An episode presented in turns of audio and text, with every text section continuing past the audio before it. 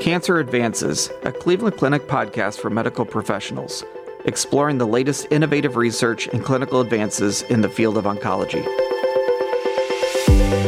Thank you for joining us for another episode of Cancer Advances. I'm your host, Dr. Dale Shepard, a medical oncologist here at Cleveland Clinic overseeing our Taussig Phase 1 and sarcoma programs. Today I'm happy to be joined by Dr. Ali Aminian, Director of Cleveland Clinic's Bariatric and Metabolic Institute. Dr. Aminian is here today to talk to us about the impact of bariatric surgery on the risk of obesity related cancers. So, welcome. Thank you, Dr. Shepard. Thanks for the invitation. Absolutely. So, uh, maybe just give us a, a, an idea. What's your general role here at Cleveland Clinic? I'm a bariatric surgeon and director of Bariatric and Metabolic Institute at the Cleveland Clinic main campus. Excellent. So, we're going to talk about the link between bariatric surgery and and obesity related cancers. So there's a lot of uh, people that might be listening in that we just give, kind of give a, a, background. When we talk about obesity related cancers, what, what kind of cancers are we primarily talking about? So, first of all, we should know that after smoking, obesity is the second most common preventable risk factor for cancer. By 2030, only seven years from now, one out of two Americans will have obesity, one out of four will have severe obesity. These are unbelievable predictions. And it's estimated that with the wider spread of obesity worldwide, obesity will be the most common preventable risk factor for the cancer globally and in the United States. The link between obesity and at least 13 different type of cancers have been established. Those will include breast cancer, endometrial cancer, liver cancer, thyroid cancer, esophageal cancer, and many other cancers. So, really, a lot of very common cancers that uh, really could be prevented. And again, just uh, to, to set the stage here, when we talk about obesity related, what, how are we defining obesity?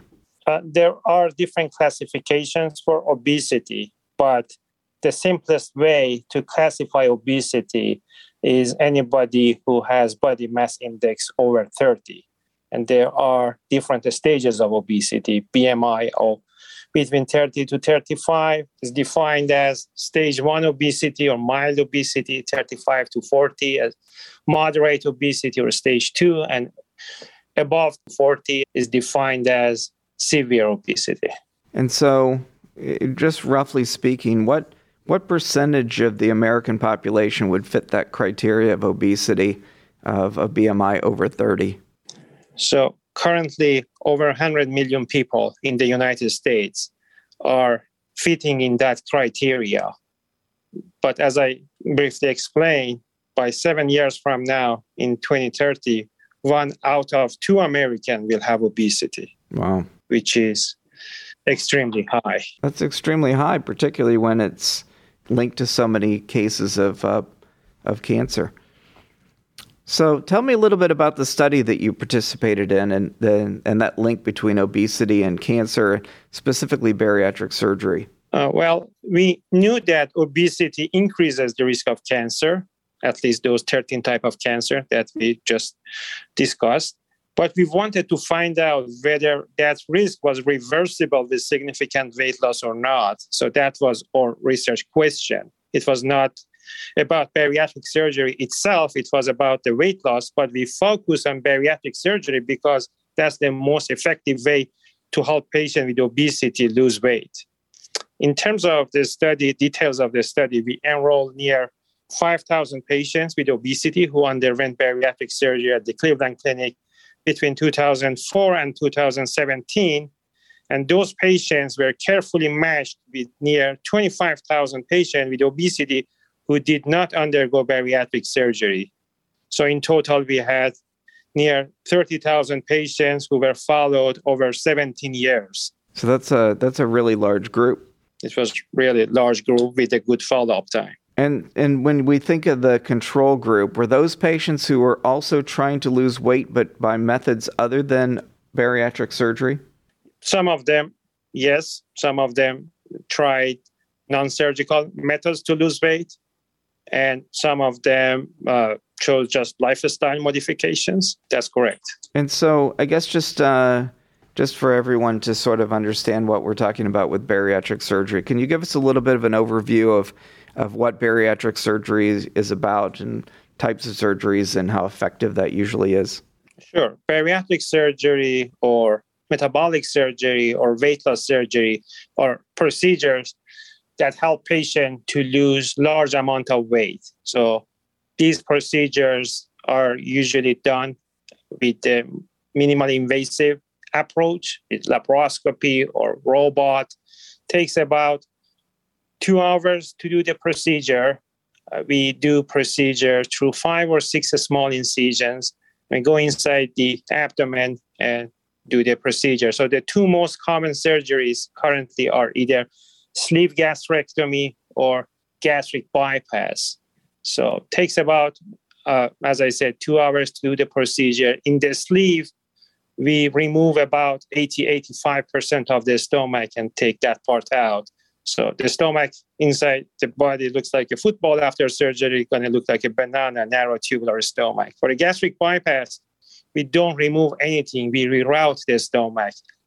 We cut the stomach on the top part, and then we bring a loop of small intestine and connect to that top part of the stomach. And when patient take food, foods go through the esophagus to that small pouch that we create on the top part of the stomach, and then it will be diverted into the small intestine. We bypass about 90 95% of the stomach.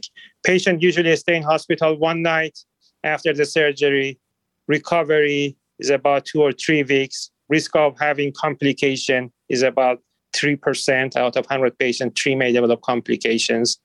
And it significantly improve quality of life and obesity related comorbidities. Patient usually lose about one third of their body weight. If the patient is 300 pounds before surgery, they typically lose around 80, 90, 100 pounds after surgery, and they're able to keep the weight up for a long period of time. So that's a brief explanation of bariatric surgery. And, and between those two procedures, are there are they similar in terms of weight loss and and the ability to to keep the weight off? So sleeve gastrectomy is a bit safer than the gastric bypass risk is about 2%, 3% after the sleeve, maybe 3%, 4% after the gastric bypass, 1 or 2% less risk with this sleeve than the bypass. After by, bypass is more powerful tool. Patients usually lose 10, 15, 20, 25 pounds more with the gastric bypass compared with the sleeve. They're able to keep the weight off for a longer period of time with the bypass than the sleeve. It's more durable. It has a stronger effect on diabetes and cardiovascular risk reduction. So overall, the sleeve is a bit safer. Gastric bypass is a bit more effective. All right. And so when you look at the uh, the study that you that you conducted, um, what were the uh, the primary results? So obviously, surgical patients, as expected, lost large amount of weight over the time and kept the weight off for a very long period of time. And that led to a 32% lower risk of developing cancer and a 48% lower risk of dying from cancer in the surgical patients compared with the patient who didn't undergo weight loss surgery. As you see, the magnitude of effect was very large 32% low risk of developing cancer was extremely large and was surprising to us. And the findings were consistent in the subgroups whether patients were male or female, young or old, black or white, the cancer risk reduction after bariatric surgery was consistent and observed on all these subgroups. Another interesting finding was a dose dependent response. We found that the greater weight loss in the surgical group, the lower the risk of developing cancer. Were there any particular types of cancer that were impacted more than others? That's correct before the study from the available literature, we knew that among all cancer types, endometrial cancer has the strongest association with obesity.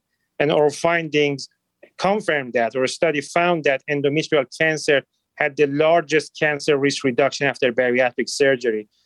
Actually, the risk of developing endometrial cancer was 53% lower in the bariatric surgery group compared with the control group. The second cancer on that list after endometrial cancer was was postmenopausal breast cancer. And so, with the, the, the results of such a dramatic decrease in the the rate of cancer, the mortality related to cancer, is this something that's likely to become more widely utilized? What I guess the question would, would be why isn't this more widely adopted? That's a good question and hard to answer. Uh, you know that obesity is the root cause of numerous devastating medical conditions, not just about the cancer. It can increase the risk of diabetes, cardiovascular disease, nephropathy, fatty liver disease, and it uh, increases the risk of mortality overall. It shortens the lifespan. The good news here is that health consequences of obesity are reversible. So if we help patients to lose substantial weight and keep the weight off for a long period of time, we can reverse or prevent health consequences of obesity to some extent. We showed that with that cancer study uh, that we just discussed, and we had showed that before with diabetes, cardiovascular disease, nephropathy, fatty liver, and other health consequences of obesity. We just need to help our patients to lose large amount of weight. And to get to that point, we need real treatment for obesity. Uh, just asking patient to eat less and exercise more probably not going to work. Uh, they need powerful tools to help them to lose large amount of weight. And you know, for the purpose of the cancer risk reduction, the current guidelines recommend weight loss. Or findings support those guidelines. But again, in patients with obesity, instead of focusing on lifestyle modification only, effective and durable treatment, such as bariatric surgery, are required for cancer prevention. I think the misconception here is that many patients and many healthcare providers think that obesity is the patient choice. If the patient decide to eat less and exercise more, we don't have obesity problem. But that's not the case. If the solution was that simple, we wouldn't reach to that obesity epidemic in this country that by seven years from now, half of this population will suffer from obesity. And so there's uh, there seems to be an increased use of some medical therapies for weight loss as well. How, how might that change sort of the landscape and the use of bariatric surgery? So that's a really good question, and we are in exciting time in terms of obesity management. With having these new medications available, the landscape of obesity treatment going to change in the next few years. And when we have those powerful tools in our toolbox to help patients, uh, hopefully we're going to see very similar results in terms of the cancer risk reduction that we have seen with the bariatric surgery in this study. So obviously we cannot offer bariatric surgery to 100 million people with obesity who live in the United States, but when we have effective medical treatment for obesity, that can be widely offered to a large number of patients. And hopefully, as we discussed, this study and the other studies have shown that health consequences of obesity can be reversed. So hopefully we can reduce the burden of health consequences of obesity on some of these patients. Are there any significant uh, barriers from insurance coverage or anything like that that that block the use of bariatric surgery for weight loss? Yeah, there are significant barrier on the insurance side, on the payer side. Some insurance companies cover bariatric surgery and some don't. Sometimes they cover only one surgery per patient lifetime. And it is obesity is a chronic disease like any other medical problems. You sometimes we need to go up the ladder and augment the treatment. For example, you have a patient with heart disease, you start with lifestyle modification, then you put the patient on medication. Sometimes patient needs the coronary angiography and stent placement. Sometimes patient need a CABG, sometimes need a redo CABG. All those tools are available for cardiologists to take care of patients with heart disease. But the treatment for obesity in terms of the coverage is limited and patients don't have access to uh, bariatric surgery so the, the coverage is not universal.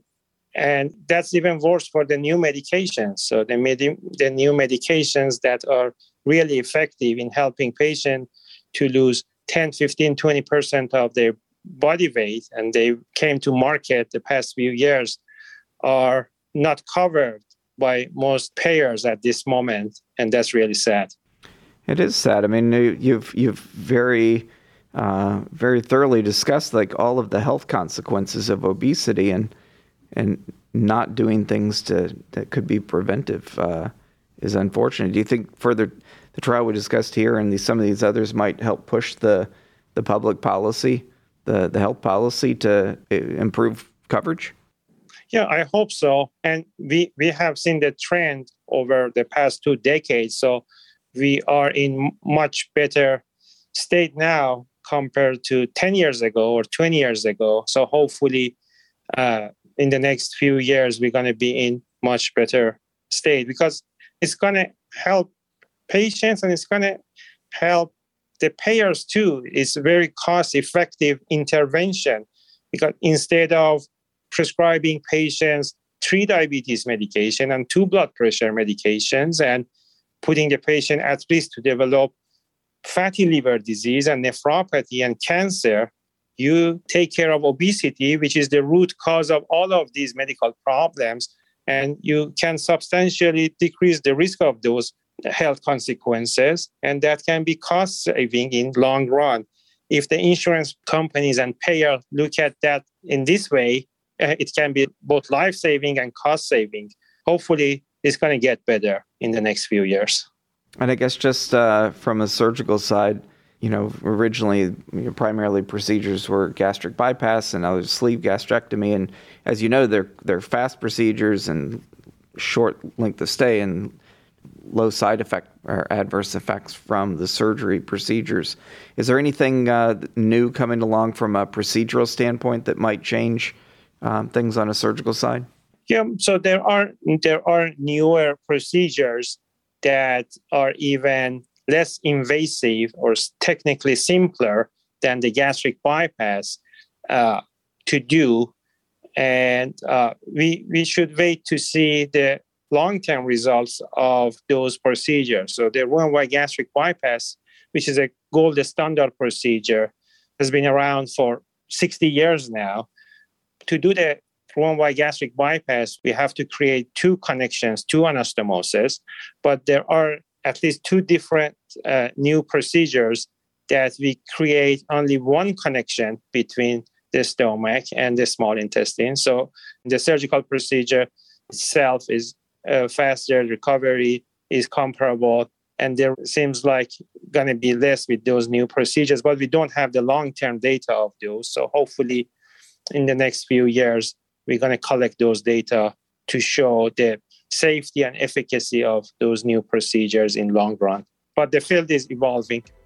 Excellent. Well, this is certainly uh, a, an incredibly important topic, and I appreciate your insight. Thanks for being with us. Thanks again for taking time to uh, have that discussion about the role of consequences of obesity and importance of weight loss on medical comorbidities associated with obesity, including the cancer risk. Really appreciate it. Thanks so much, Dale.